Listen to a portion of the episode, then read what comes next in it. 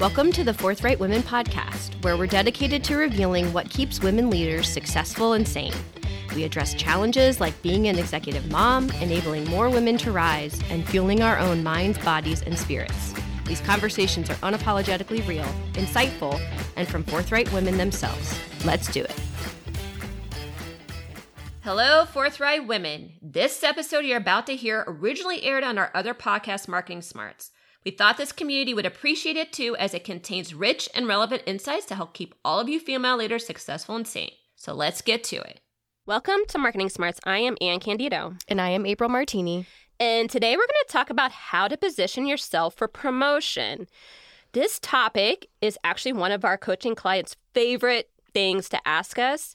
So we get asked it a lot. And we know it can be so frustrating if you feel like you're ready for promotion, but it just doesn't seem to be happening, or worse, others are getting promoted ahead of you and you feel actually that you're actually more deserving. Yeah, and we've definitely all faced this and it's it's really hard to be objective when you're in the middle of it. So, we're going to give it to you straight based on how we've evaluated candidates for promotion as well as how we've succeeded in getting ourselves promoted. So, you'll get kind of the full view of things. And with this mindset shift, we believe you'll have a lot more success getting to where you want to go a lot more quickly. Yep. So let's jump into how to position yourself for promotion. First point ask, what do you need to see from me to get your support for promotion?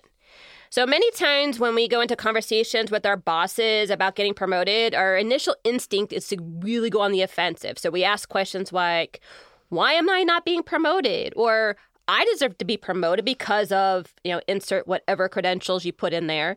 Or so and so has gone promoted and I have done more than them. I think I've I've used all of those. I I know I have. That and April's one. laughing, so Whew. she knows she's used it too. and actually, the funny thing is, and this is why we're laughing. I'm like, you could be totally right. Eh, that's not the that's not the question here. The problem is here, since you are playing offense, your boss naturally needs to play defense. All right. So then the conversation becomes more of justification as your boss explains in generally very generic and safe terms why you haven't gotten promoted. Sometimes bosses have a hard time in these convos will defer to situational occurrences as well. That's why these become very generic. Like, there just isn't a spot for you yet, or this person had a little bit more support. Maybe they were just a little bit ahead of you, or it just isn't your time. So these are not generally very effective ways of getting you motivated to be promoted, nor are they very effective in trying to figure out what it takes to get promoted. So, what you need to consider then is flipping the convo so that you can go on the defense and your boss can play offense. Right? So instead of why am I not being promoted, ask, like we headed this section, what do you need to see from me to get your support for promotion? And so, what this does is several fold. First, it creates space to have a forwarding combo because your boss doesn't feel like they have to defend their actions. Like, you don't want them to have to do that. It also signals that you're thinking about the broader team versus just yourself, which is a much more inclusive way to have the conversation.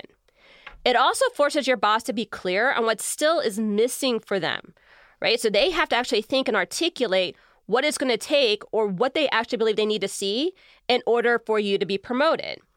Now, what is great about this is when they start articulating this, you can start putting KPIs against it. So you can be much more clear about what success looks like. So, for example, your boss may say, I would like to see you have more experience in managing people. One that you could get very frequently, especially as you're moving into a more of a management role.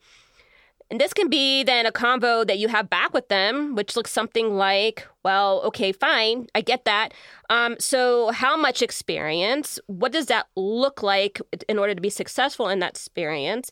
Can you give me some checkpoints to gauge my progress against what you're hoping to see? And then what you can do then is start having a more formal way of having those conversations.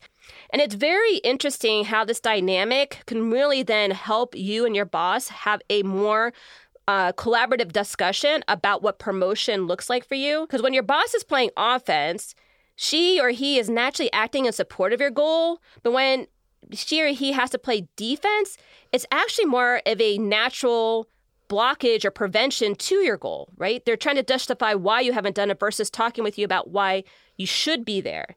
So now you have the playbook, which should allow you to get there faster. Yeah, and you know, I chuckled at the beginning of this episode, and as and as you were talking, I was kind of reliving a lot of the moments in my career when I didn't do this the right way. And I think the biggest takeaway on this point for me is that I think people get to the point of review or whatever that point in time is when you're going to be evaluated. And a lot of times there's been not a lot of conversation.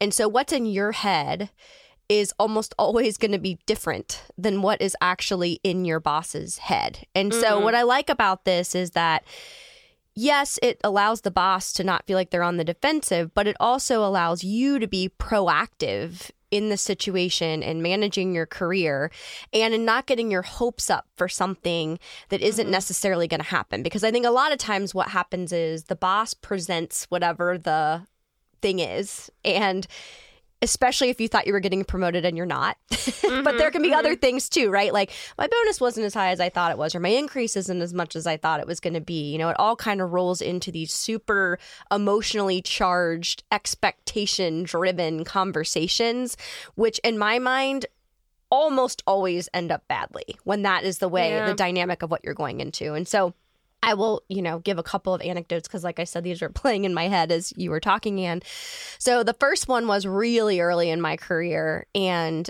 I was constantly being told, "You're a rock star. You're a rock star. You're doing great. There's nothing we can improve. There's no." And so I wasn't getting any of the feedback here. Like, all right, literally, let's get down to brass tacks. What can I do to be promoted? And so when I got to the point of the conversation of the year end review, the boss was like, Congratulations, we're promoting you to, I don't know, senior, whatever it was, account executive, I don't know, or manager or whatever. um, the bad news is you already make too much money, so we're not able to give you an increase associated Oh, with that yes. I had that conversation too. which is not a promotion, right? And then the other one I will say is part of the reason I think this point is so important about not putting your boss on the defensive. I had only been with a company I was working with for, I don't know, half a year or eight months or so. And so, to the point of setting expectations properly, he gave me a bonus, even though technically I wasn't eligible for one until the year mark, but no one told me that. But my expectation had been what I was told at the beginning, which is there are no restrictions on increases.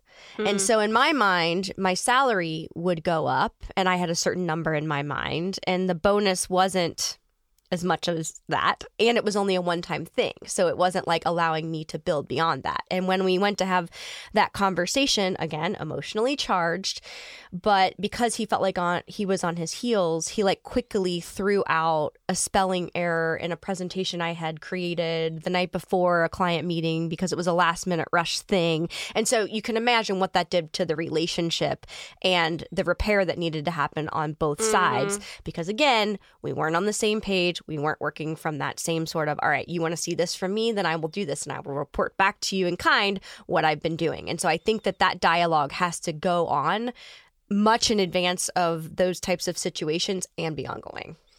Yeah, I think that's really important. My favorite one that I used to always get was, well, just keep doing what you're doing and eventually it'll happen.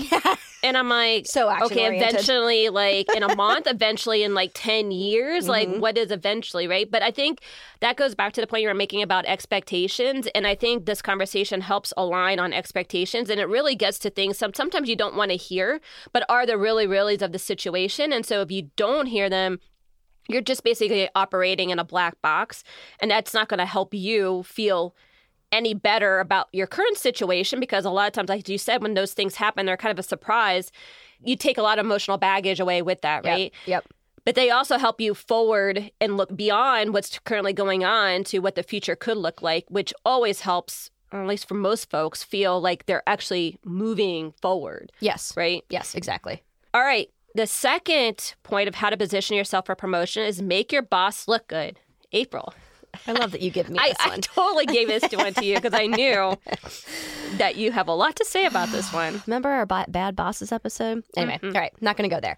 Um, but I do think that whereas the previous point is a lot about preparedness and setting expectations, I think this one is something that puts you in the driver's seat to take action in a way that a lot of folks don't necessarily do.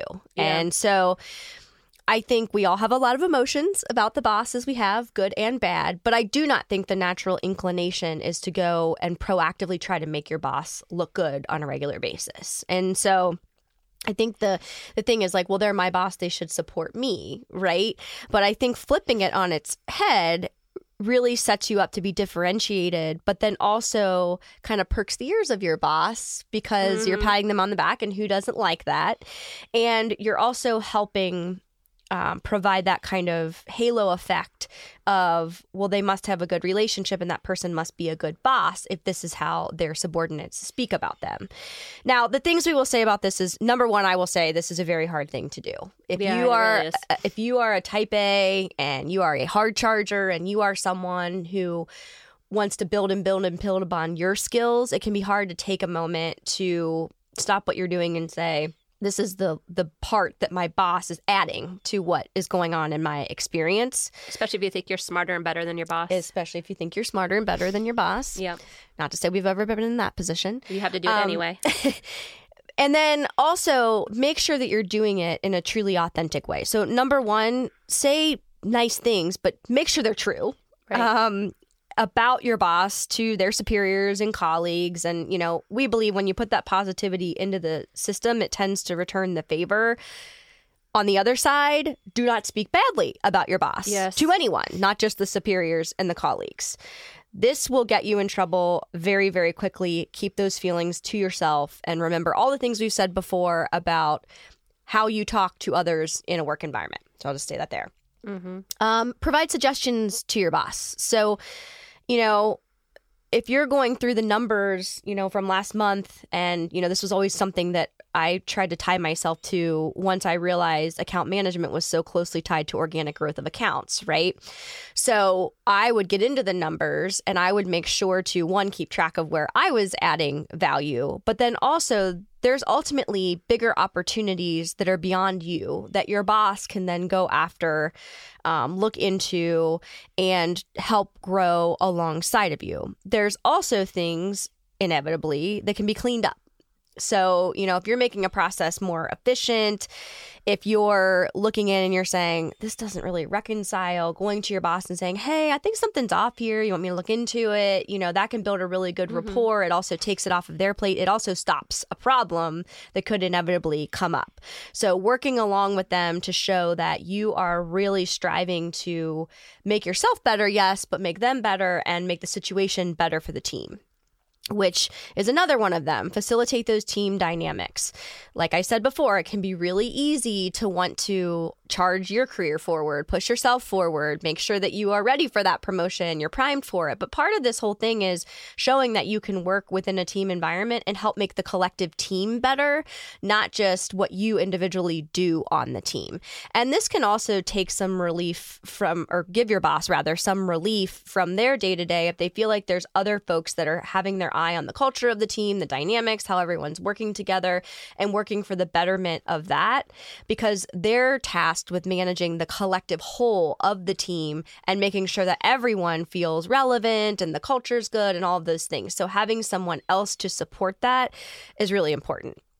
And the last thing I will say is, and this was always my big, big one thing to my team, always was do not ever let your boss be surprised Yep. On any level for any reason. This is why I've talked in previous episodes about how to get in touch and, and making sure that those things are are um, really laid out. You know, for me, it was if you call me on the phone, I'm going to assume it's an emergency and call you back as soon as possible. Otherwise, there's these other things you can do, right?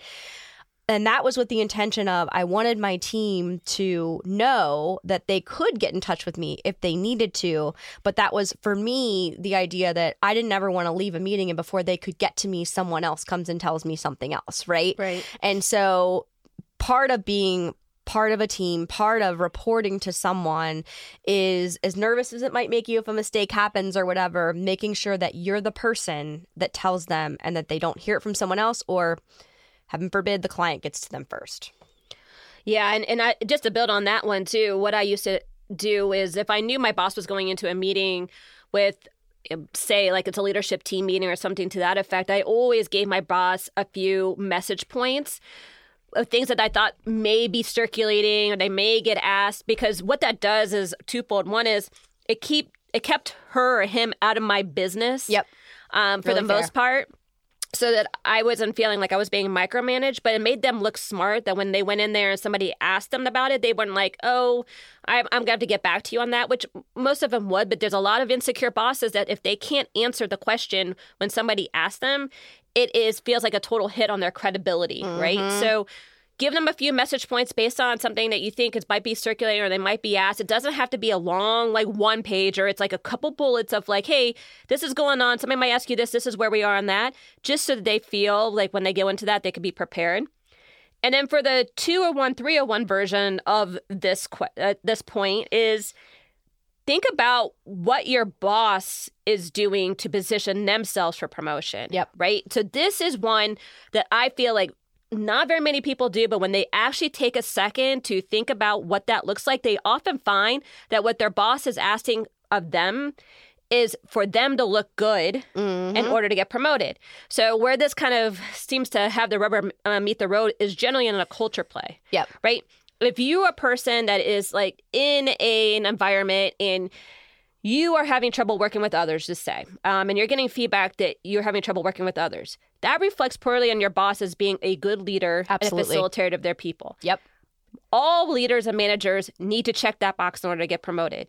If you are the thorn in their side, in order for them to get promoted in that case, that's not going to look good on you, regardless if you're right. I Yep. mean, I think that's the point you're going to hear, regardless if you're right.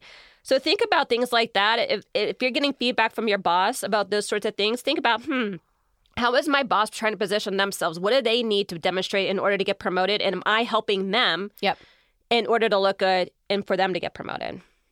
Yeah, I mean, I think that the this this one back to the original point about removing your ego from the situation. If you are going to work for someone else, you absolutely must learn to work within the culture. I mean, I just you know, I, I think that there is just there is the natural self righteousness, I think, sometimes Yeah. to be like, well, I'm right though. Like, doesn't that count for something? And in this case, we would say, no, honestly, it's that you're not the squeaky wheel, that you're able to collaborate, that you can let things go, that you can show that you can be malleable, and that you're willing to change and to sacrifice, actually, instead of sticking to your guns, especially if it's not a huge deal. And like you said, you're always the thorn in the side.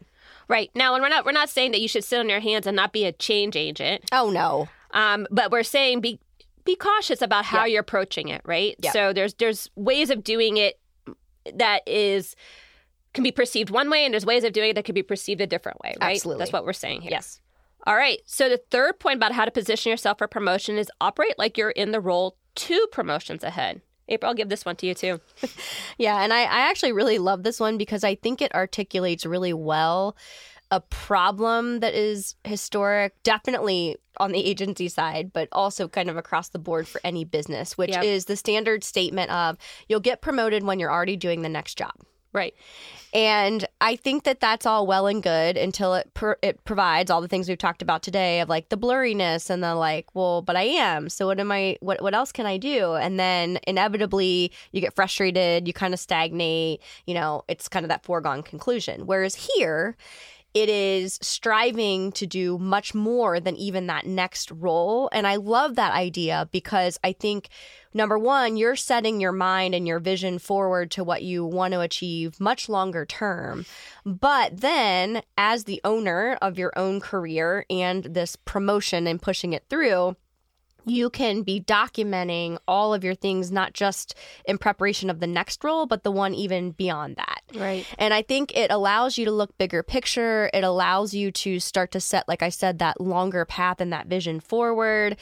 It allows you to even show proof points that not only are you doing the next level job, but you are already doing things that are the job even after that. And the whole thing about all of this, right, is to build your airtight case in a way that is respectful, but also authoritative through the use of the examples of the skills and things that you have built.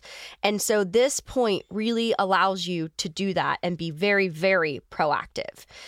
And I think that a couple of the things, and Anne and I uh, went back and forth actually on this of like areas specifically to look at to judge whether someone is ready for promotion. These are kind of the ones that we're always ticking off, right? Yep. And again, think about it through the lens of you have to be able to do it for the next role, but even the one beyond that, like be working already and pushing toward that. So the first one is the ability to think strategically. So is this person up for promotion just doing what they're told to do, or are they always looking for ways to improve the status quo?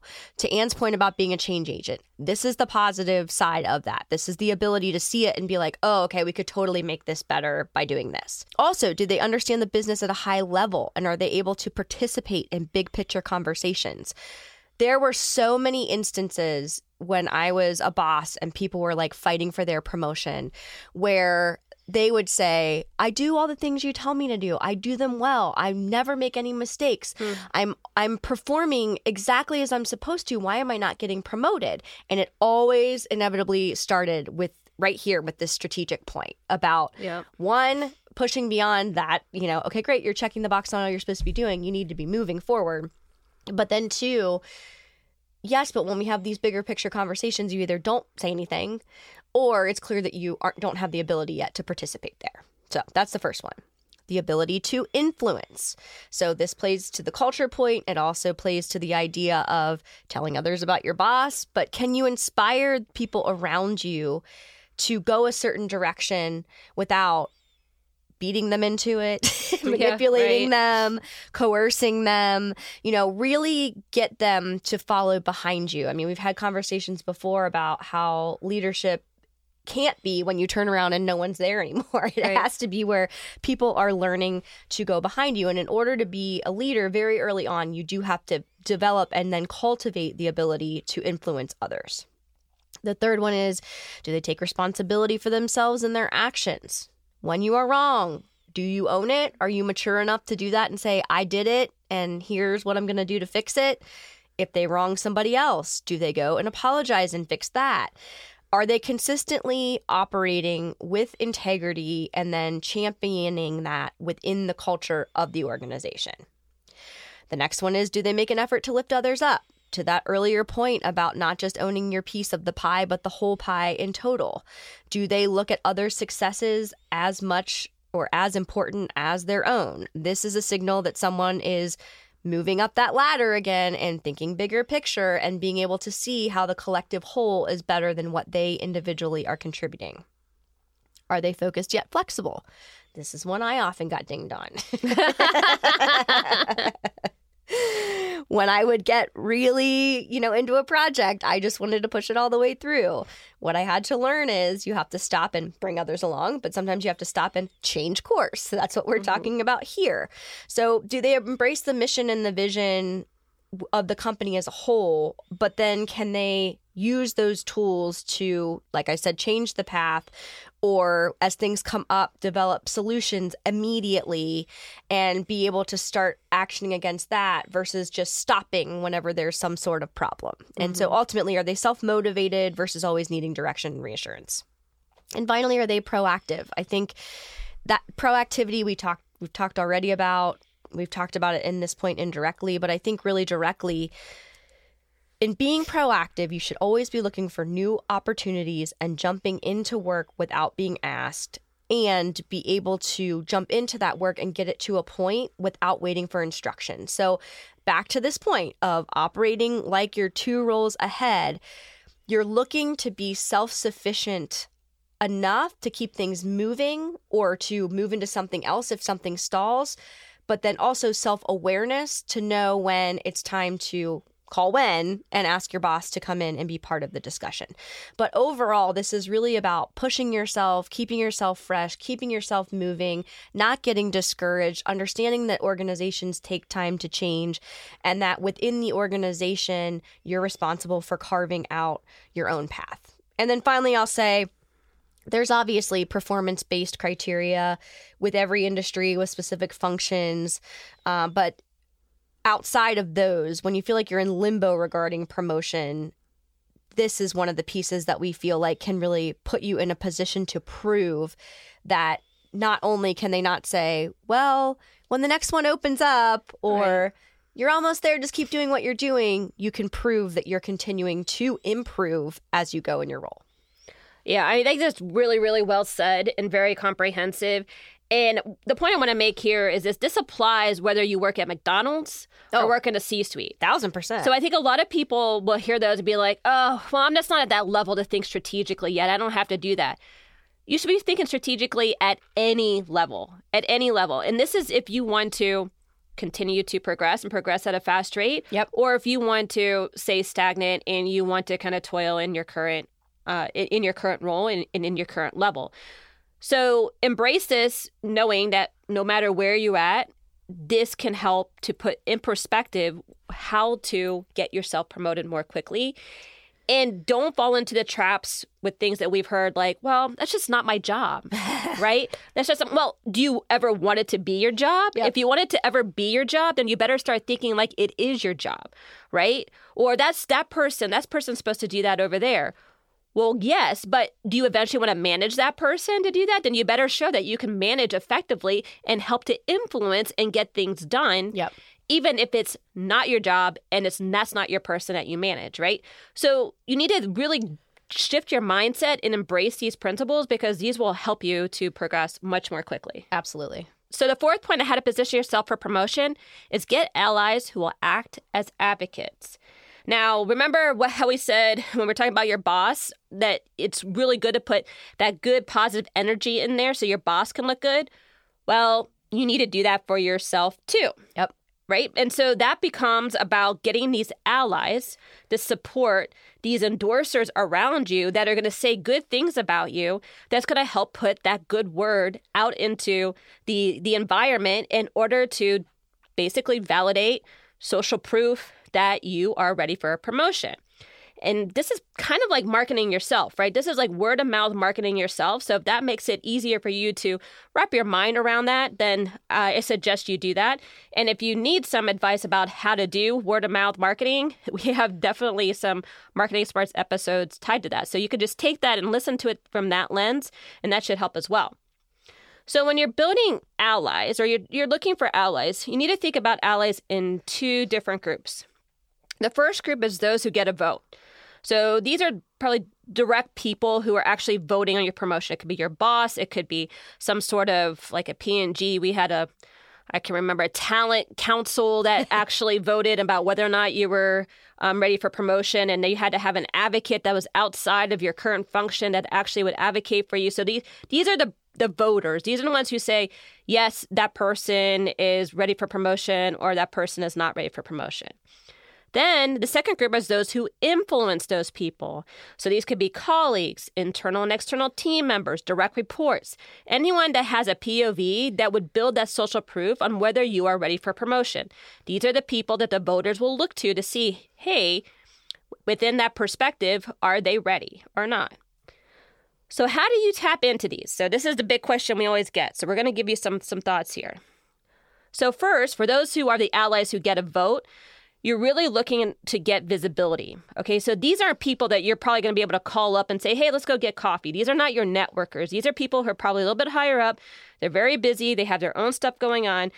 So, what you need to do is you need to get your work, whatever you define your work, in front of them. All right, so this is a really good way that your boss is supposed to be helping to facilitate your promotion progress, right? So, you would ask your boss, who do I need to get on my side to support my promotion? This again becomes a very proactive conversation where you can put your boss on the offense, not the defense, with regards to who needs to be on my side, who is my team here. Now, getting visibility can look very different depending on your role in industry. It could be presenting at certain meetings, it could be volunteering to work on a pet project, it could be being part of groups they are part of. So, you have to think creatively about what it looks like in order to get that visibility. Now, for those who influence, this can take many forms as well, but it always, always, always comes down to how you make these people feel. All right, this is less about the work and more about the impact you have on the culture, on the way that you lift teams, those um, other important, kind of less tangible but softer things that are still critically important that you need to cultivate in order to build those relationships that people are like, yes, this person supports me. Yes, this person always has my best interests at heart. Yes, I can always count on this person to really help me see beyond my challenges. These are the things that you want these people to say. Right. So work on forging those human based relationships with those people because this actually can be more important than actually the work you deliver. It was mine. My soft skills was what kept me back. It was not my performance. So you need to think about that and realize that it takes work, okay? It takes a lot of work to be able to cover your bases here, right? It takes a lot of time in order to cultivate this, but it is something you need to invest in. It is definitely worthwhile because it's going to help you in spades as you try to rise up. Now, to avoid being overwhelmed, we suggest you pick a few people within each category yes. in order to go after, either because opportunistically, you know, they have the um, the most influence or they have the biggest vote, or maybe because you are a little uh, weak in those areas and you haven't spent the time cultivating. Be strategic. Sometimes, when if you pick, you choose wisely your influencer could be the influencer of influencers, right? Or, mm-hmm. you know, mm-hmm. so it can help to spread that word of mouth more quickly. Yeah. And this one can be tough on your ego as well, I will say. Um, and the counterpoint that I will offer to this one is be careful about not alienating anybody. Yeah.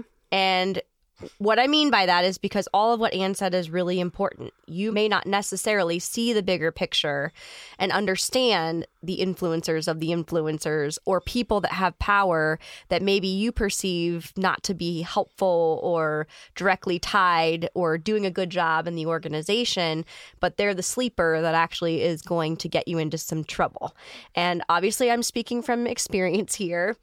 And this was a really, really hard thing for me because early on in my career, I saw the world as pretty black and white, and I had to work on those shades of gray. And part of that was acknowledging and understanding that just because I held a certain perspective about a person didn't mean that everyone else did. And mm. also didn't mean that I could just discount them and assume that my career, my rise through the organization, my roles, where I was placed and, and how I was thought of was going to be tied to some of those people. And so I always think about this mm. when I go into any sort of relationship now to make sure that I constantly check myself when it comes to those reactions because I do know that I have reactions, my face says it all. And once I decide on someone, it's hard for me to change that opinion. So, open mindedness and also just really paying attention to all the interactions you have and acting with as much grace as possible so that you make sure your bases are covered. That's what I will say. I think that's really good advice. And as you are talking, the, the the movie I think that's epitome of this is the internship. Oh, 100%. Vince Vaughn and Owen Wilson. Yes. If yes. you want a yes. like crash course yes. in building allies or how not to alienate people. Yes. That is a good one to watch. And it's very entertaining. I've seen that movie like 40,000 times and I love it every single time. I did not know where you were going, but that's a good one. Isn't it good? Yeah. Yeah, I thought so too. All right. So just to recap how to position yourself for promotion ask your boss or stakeholders, what do you need to see from me to get your support for promotion? This question flips your boss's role from defense to offense, creating more opportunity to forge your promotion goal more quickly. Second, make your boss look good. Overall, when your boss looks good, everyone, including you, looks good. It's hard to secure favor if you, your boss, or your team is perceived poorly. Third, operate like you are in the role two promotions ahead. This is especially true if within these moves you're switching from more of a doer to a manager. Focus on how to help the team, group, business operate more efficiently and effectively. And number four, get allies who will act as advocates. Your reputation is very important in getting the support you need for promotion, and this comes from others putting good reviews into the system. All right, our next segment is In the Trenches. We're going to give real world examples specific to industries and situations, a lot of ones that me and April are very familiar with, but with broad application for anyone to digest and put into action. All right, so here we go. Number one, I've been working really hard making my boss look good, but my boss is taking all the credit. I Yes. know I'm getting handed this. I know. one. Yep, right. yes, you are. I'll, I'll have something to say about this too. How do I get people to see it is actually me doing all the work behind the scenes? All right. So to the point that I just made with my with the previous section about realizing that you don't know everything and that there's other mm-hmm. stuff that goes on. The first thing we'll say is you got to give people credit that they see and know more than you think they do. Yes. And so if this is if your boss is notorious for this behavior, I would just say I would bet that people know your boss is notorious for this behavior. So Yes. just just have give the system and the others in the rooms a little bit of credit. Do not try to take the credit away from your boss once they've already claimed the credit. Mm, Bad, bad move. really bad. We talked earlier about not saying bad things about your boss to anyone that you work with. This is saying something bad about your boss, even if you're right and you're the one that did the work. When they hear this or catch wind of this, the person who is supposed to be your number one advocate toward your promotion and the person that can stand in the way of that promotion is your boss. And just be ready for that whole, all of that to unfold. That's where I'll go with that one. Yep. Instead, be careful and listen and start inserting responses that give you credit, but don't take away from whatever your boss said. So, this was something once I learned this skill, this was like true gold in my ability to tell what I had done seemingly in a way that I had was completely oblivious that my boss had taken any credit. So this is a really good tool. So here's how it goes, right? Someone says, "Oh my gosh, I saw that the numbers on that account were improving. Your boss told us about what happened in that instance." And you can say, "Oh, that's so awesome because you know what? I was able to go into that account and realize that we could reduce these costs. And if we did that, then we would be able to increase the margins and the account overall would look better. I am so glad that that turned out to work out. And it just, you know, and I would always chuckle to myself every time because it became a little bit like a game. But what you're doing is you're not taking away the limelight from your boss. Your boss reported accurately on what was happening. You're just showing what your role was in what ended up happening.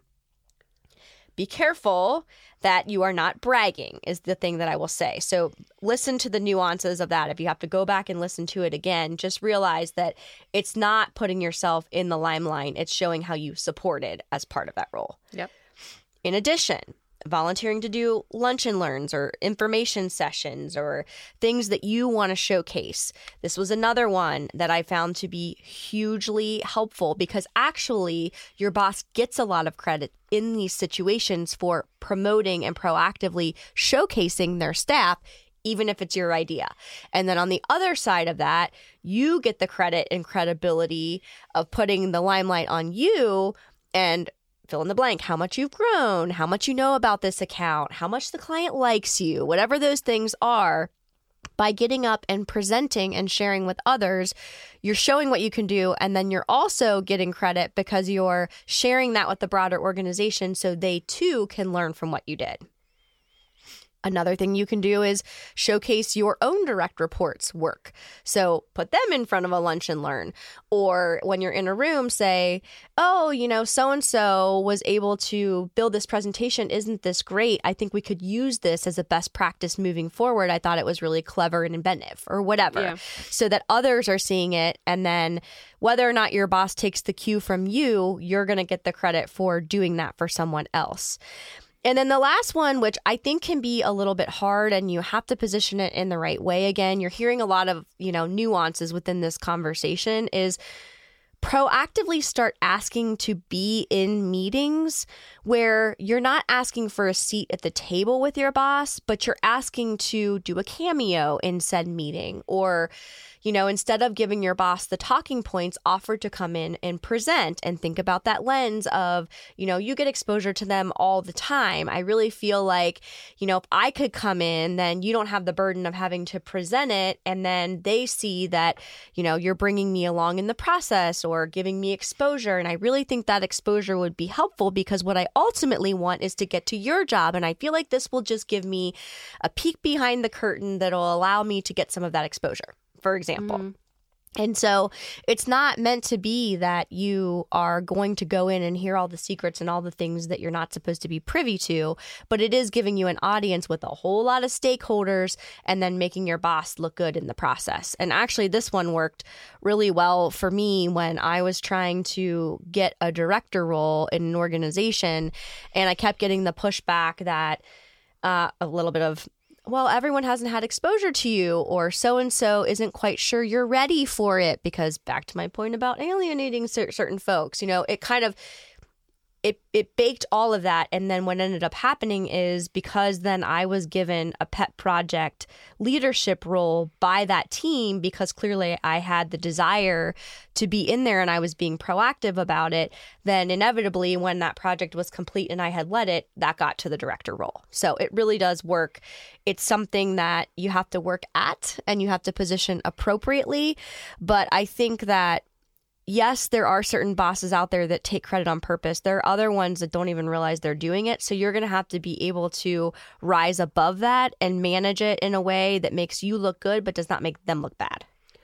I think that's all really good point, and I'm going to tell a dirty little secret here, which is that most bosses don't like to present their people's work. Hundred percent, because they're afraid they're going to get asked questions they can't answer. Hundred percent right? Yep. So a lot of people are like, oh, I can't do that. I couldn't ask my boss to do that. I couldn't ask to go in to, to do that. Or you yourself are like too scared to go do that.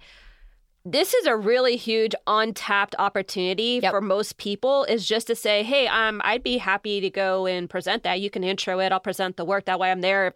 You know, questions get asked. And most of the time bosses are like, Oh, yes, because yes. they have so many other things to think about besides getting up to speed on your work enough to be able to present it and then to be able to speak and answer questions. Back to what I was saying before about not surprising your boss. Yep. They don't like to like volunteer themselves to be surprised either, right? Yes. So this is a really great opportunity in order to get that exposure. Seek and take advantage of it when you can. Do not let that one pass you by because it, it will doesn't necessarily come across all the time, right? Yep. I was notorious for saying, I know I'm more in the weeds than you, so instead of trying to get everything out of my brain into yours, why don't let you let me present the portion of it? And then, like you said, yeah. you can intro it and wrap it up from the more highly strategic point of view. Yes, exactly. I think that's exactly yep. the message track you should use. And then I also want to reinforce the bragging piece because we get this a lot too, where it's like I, I feel really uncomfortable talking about my work, and you know, because it does feel like bragging. And I think you brought up a really great point in that it's in the way that you position it. And if you position it in a way that it is forwarding the work in general and helping somebody else do their job better, yep. then it's not bragging. Plus, it's true, right? Yep. So, that being the case, it's true. And if you can, if you feel like it's feeling uncomfortable that you're getting to that bragging point, add on to the end oh, I can help you do this too. Would you like me to talk to you, or like, or like, do you want to have thirty minutes? I can share how I did this, and you can see how it, uh, how it's done too. Or do you want me to talk to somebody, whoever your person is, and I can. When you start sharing your knowledge, mm-hmm. you're helping. You're helping, right? So why would you keep that to yourself? That's actually a little selfish, I think. Uh-huh. you know, so that's counterproductive. you know, put it out there in a way that looks like it's helping, it's forwarding, right? That's the whole point. Yep. All right. The second question I feel like my boss is holding me back from getting promoted. I felt like that. Um, I've told that story many times. I won't tell it here. Um, but the question is, what do I do? So, if you're still feeling this way, even after putting all this stuff into practice, you really need to be a bit more strategic in building allies. So, these again are suggestions from more of the advanced ally building course, which you know we talked about before. So these ones are going to take a little bit more practice and a little bit more guts, honestly, but they are streaming effective. So first, and some finesse. And some finesse, absolutely. You can't brute force through this at all, okay? So the first thing you do is you can ask for a triad, which is really a meeting with your boss and one boss up or another stakeholder, which is whether it's HR or somebody who's voting on your promotion, whoever is the right person. And the only objective here is to have someone in the conversation that can hold your boss accountable. Okay, this is not an opportunity to rat on your boss. It's not an opportunity to try to undermine your boss or circumvent your boss.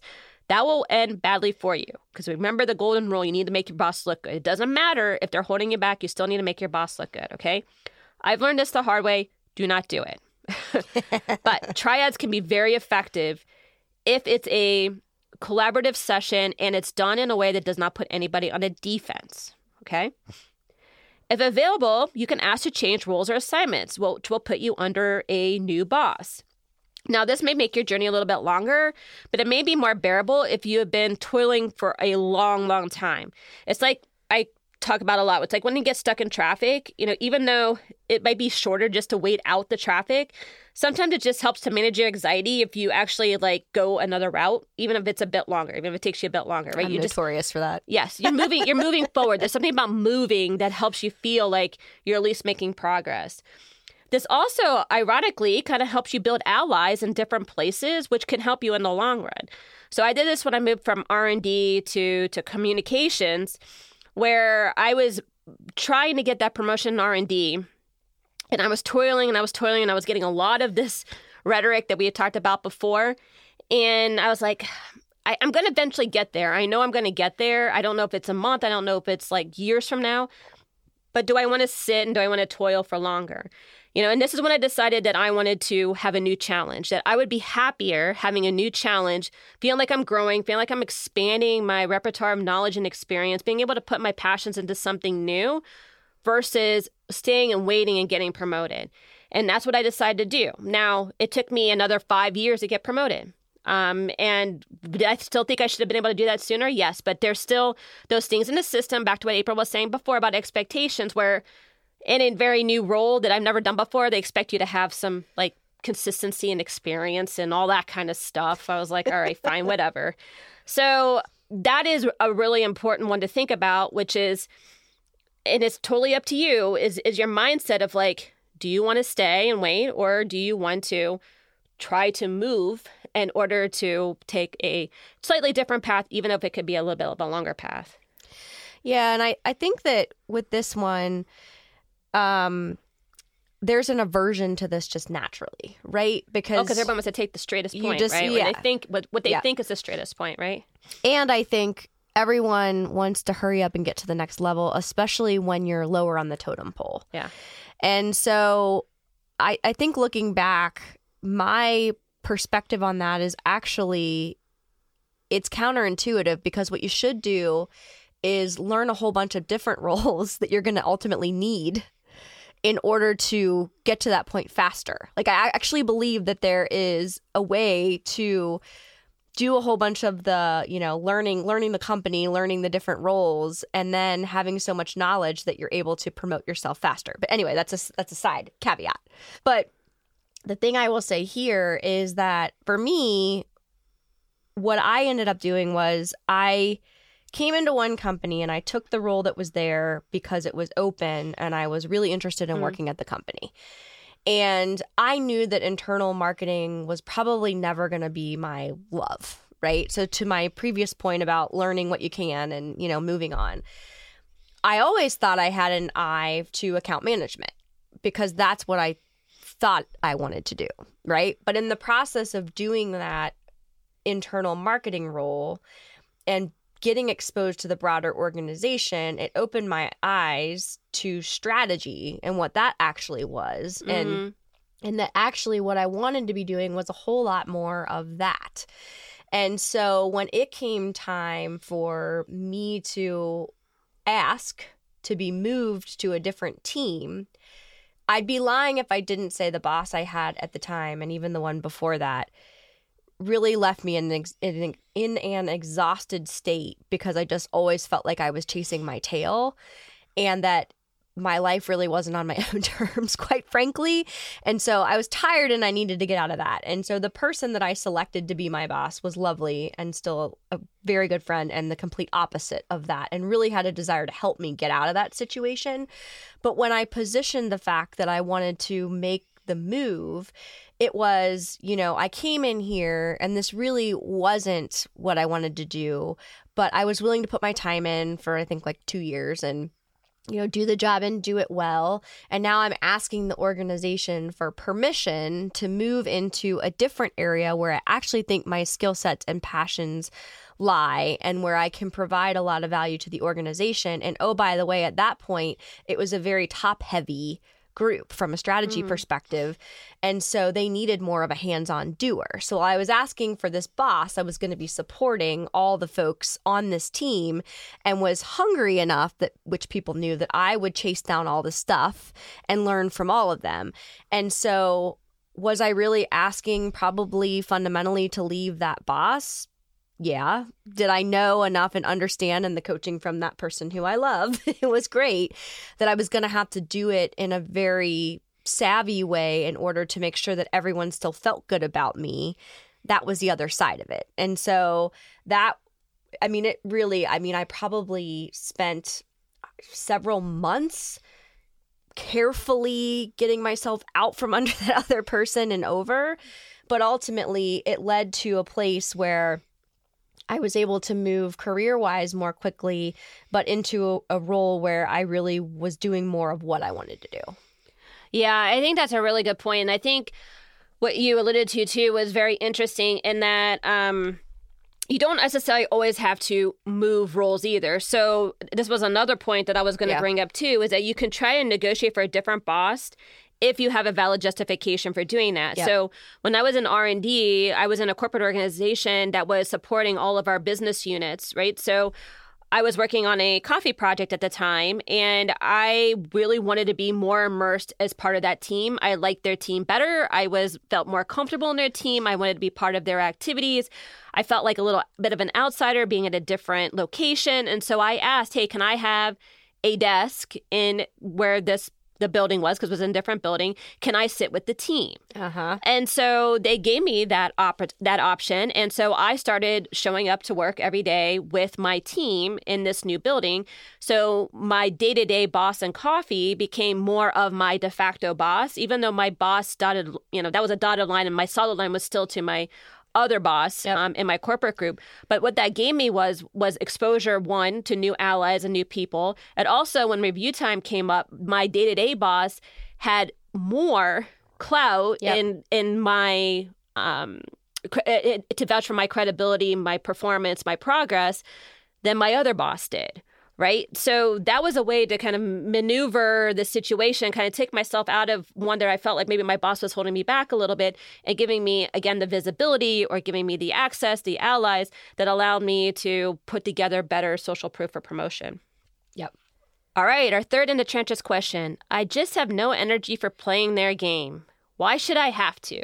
I feel like Anne was mad at me when she wrote this episode, so she just pressed all my buttons. I know. I, this is just what makes it so much fun. I just sit back here and watch it, and I just add my two cents. This is great. Ugh, you should use your powers for good, not evil. Okay. Oh, anyway, well, maybe. um, so the reason, all joking aside, that I'm assigned this one is because this was just so hard for me to stomach, and yeah. so what we will say here is not having the energy is not an option if you want to get promoted. So, because you want to get promoted, you have to just swallow it. Business is a game. You did not write the rules. So, if you want to win the game, you're going to have to play by the rules as they exist in the company and situation you are in. Amen. This does not mean you have to lose your soul in the process, which is what I really thought was going to happen to me.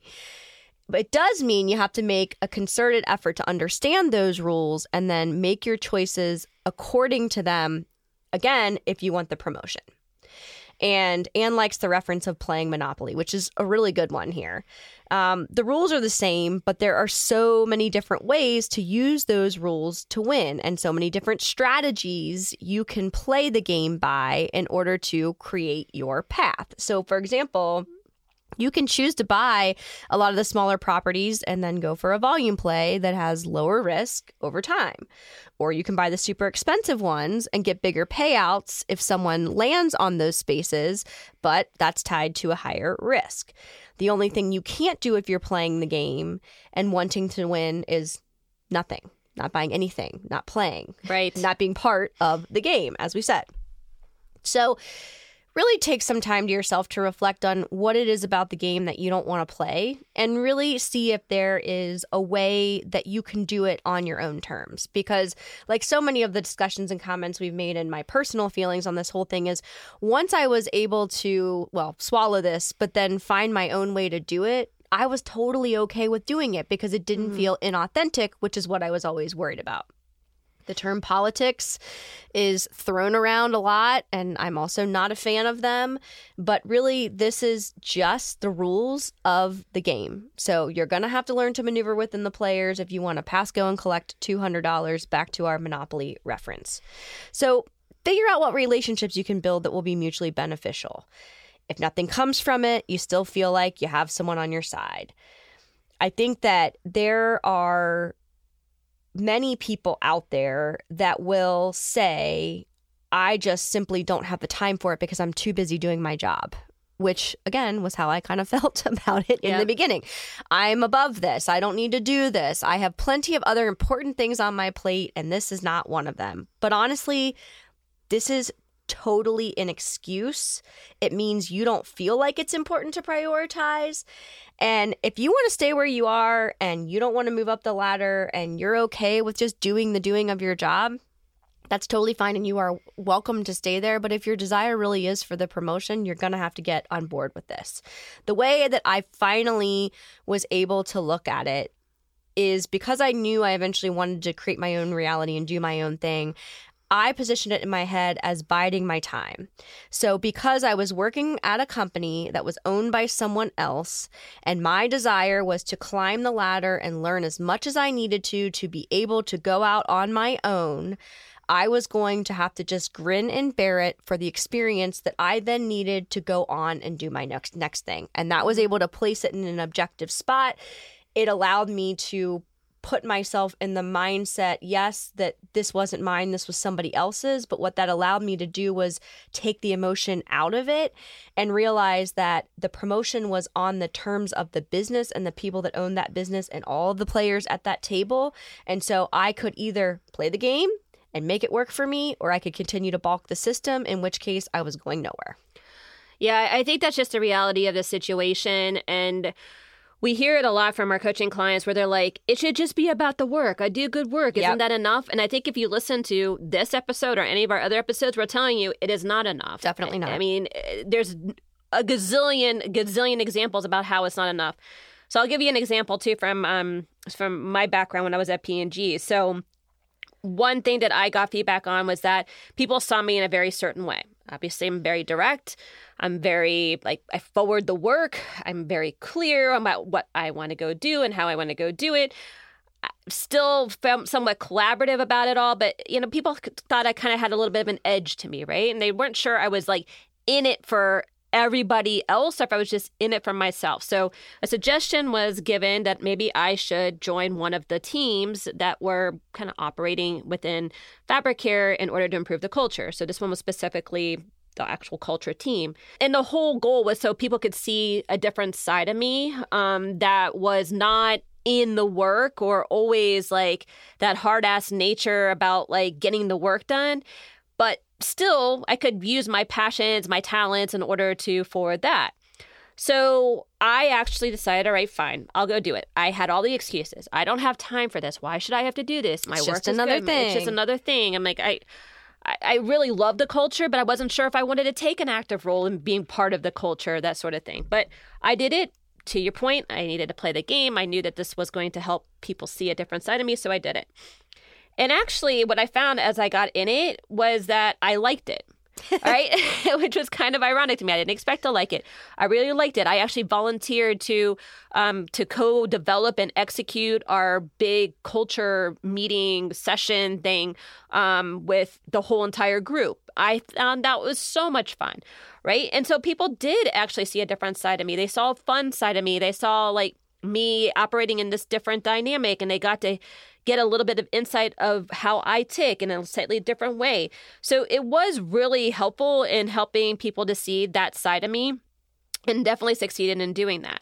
So my moral of the story here is to what April said, sometimes you have to kind of like grin it and bear it if somebody is telling you very specifically, you're not getting to get this promotion basically because people can't see the softer side of you you know whatever however they um they quantify it you have to find a path in order to be able to showcase that if you don't you can sit there and feel justified that you shouldn't have to but don't expect to get promoted then Yeah, I mean, I actually feel like people should look at that as a gift. If someone's actually going to directly tell you why you're not getting the promotion, then go and do what they're saying. Yeah, it's a playbook, guys. it's the playbook.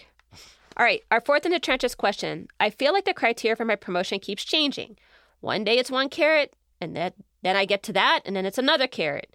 I'm tired of carrots. what do I do? All right, so first we'll say, have you asked your boss the fundamental question which we talked about at the beginning and talked about throughout? What do you need to see from me to get your support for promotion? And if so, have you documented it and are using it to track progress? So, th- like we said before, this document should be the basis of a progress discussion with your boss, and ideally, probably a once a month basis. Don't hit them up every day, every week. It's not enough to show progress, but once a month seems like it's the right time frame in order to go do that. When you actually have a document, you guys can actually refer to the document, kind of like how we say briefs, in order to be able to stay on track and stay aligned and try to manage expectations. If you're just having a verbal conversation, that has a tendency to kind of get misconstrued from one conversation to the next. It doesn't hold anybody accountable. It's not formal enough. Not formal enough is absolutely right. So let's assume that you have done that, all right, and you're being super diligent in that. Then there's likely a few things that could be still happening here. So there could be a soft skill, like I just talked about in my own example, that may be hard for your boss to admit, or maybe it's hard to articulate or it's hard to convey. So this is time to reflect back on your personal brand. So if you feel like there's something amiss and you can't really put your finger on it, it's usually in the appearance side of your personal brand, whether it's verbal or physical. So look for themes in this area. So April and I have both talked about struggling to endorse a candidate from promotion. We can't trust their behavior, right? So this is really, really important. And this is especially true when they get into team environments where they might be showcasing or reflecting poorly upon the team or poorly upon the business or poorly upon the company, right? So, for example, we've talked about highly volatile people who get into meetings and then they kind of go off the handle, right? Or teammates who go out to happy hours and they overindulge in alcohol and they get really sloppy drunk, right? You can't trust a person, you can't promote them. But that is a really hard thing to put on an action plan. Nobody's going to say in an action plan, don't get drunk at the happy hour, right? Nobody's going to put that in writing. So you're going to have to think really clearly about mm, is there something I could have done to actually interfere with my progress in getting promoted and be really honest about that. The second thing that might be happening here is that they're just stalling. Right? There may be other candidates that they believe to be stronger that other people are vying for or supporting. So have you really done your homework to assess your competition and how she or he is positioning themselves for promotion? And are they doing it better?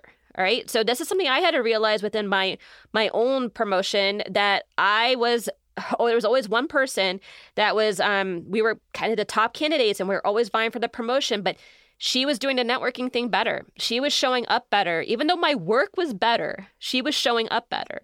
So she was getting the nod. So you have to acknowledge that because that becomes data by which then you can change your actions.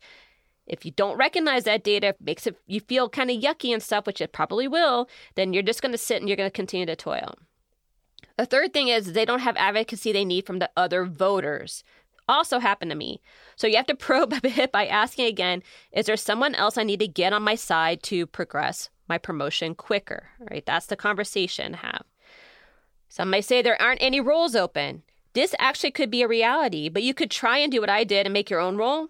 Um, I talked about that, what I did within communications to make my own role that looked like the role that I would want um, in a level and with a capacity and authority that is that promotional space. And then that provided an aspirational place in order for people to kind of see what I could do within that capacity, as well as what could potentially be an additional role within the business. Now, as I, you guys know, the punchline on that one kind of like came cra- down crashing and burning, but it did provide the basis for which I was then able to leave P&G and create my new business. Yeah, I think those are all good and and the one that I will add here is you can also ask what needs to happen at the company level to the point of this one if there aren't any open roles in order to add this role or this promotional level.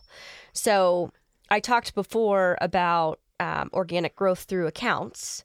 And one of the things that was coming back was, well, we had this bucket of money for the promotions and that's been used. And so until there's incremental income, we're not going to be able to do another round of promotions. And that was just how that particular agency worked. It was like they did them in batches almost, right? Mm. You're the ne- you're on the list for the next one, but we just don't have that yet. And so it became my mission and goal in the accounts where knowing I couldn't affect the whole organization where I was, but in the accounts where I was to make sure that I was number one tracking any organic growth that I was contributing to, but then also to really extend myself to try to build the accounts I was on more quickly to show that I was serious about the promotion. Mm.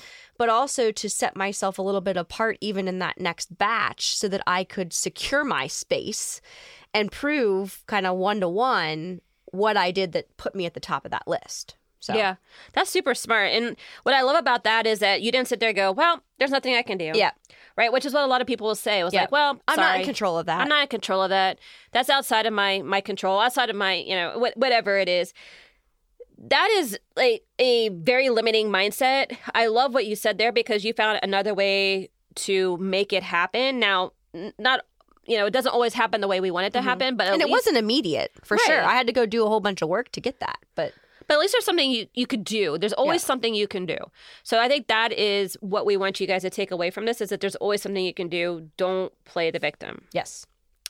All right, so our third and final segment is a marketing smarts moment, which may or may not have anything to do with the episode, but something that we've been seeing recently that we wanted to bring to light for you guys. All right, so it's my marketing smarts moment, and I was in Fort Lauderdale last week for a couple days, and we went to this restaurant called the Boatyard.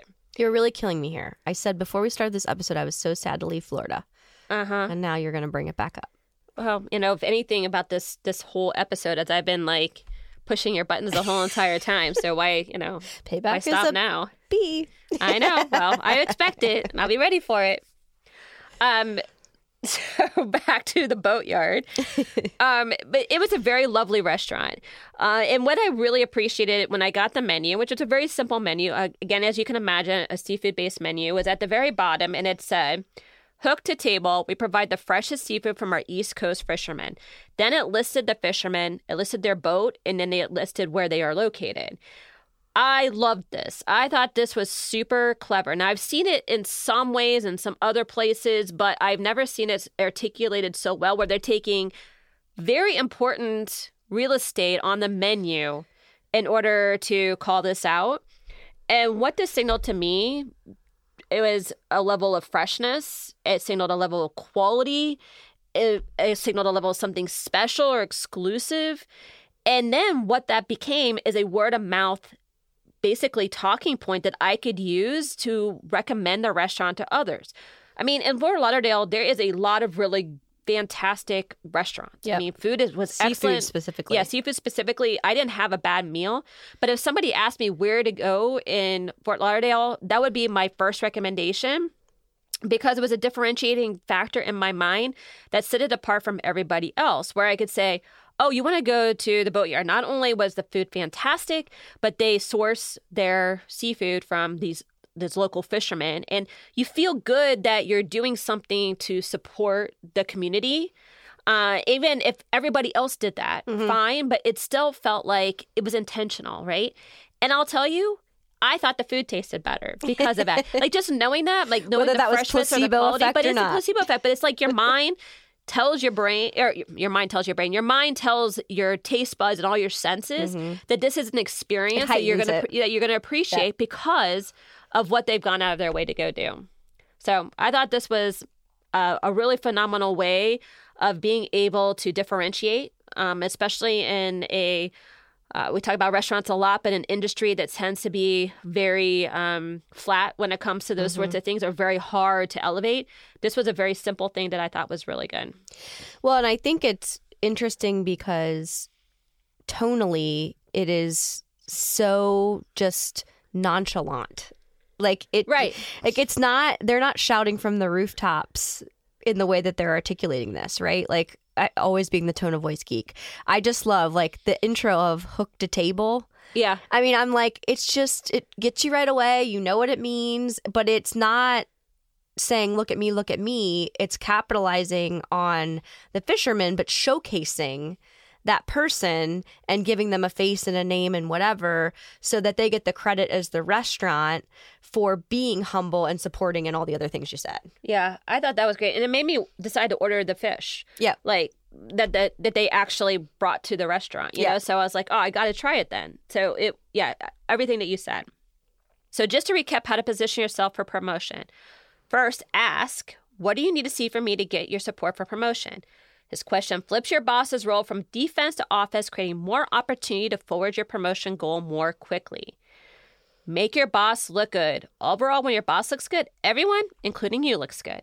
It's hard to secure favor if you, your boss, or your team is perceived poorly. Third, operate like you're in the role two promotions ahead. This is especially true if within these moves you're switching from more of a doer to a manager, so focus on how to get the team, group, business to operate more efficiently and effectively. And finally, get allies who will act as advocates. Your reputation is very important in getting the support you need for promotion, and this comes from others putting good reviews into the system. Being a forthright woman can be challenging on a good day, which is why we offer individual and group coaching as well as group trainings and keynotes. Check out our website, forthright-women.com, to learn more. If you find this podcast of value, please rate and review us and share with other women who could use a boost to become a forthright woman.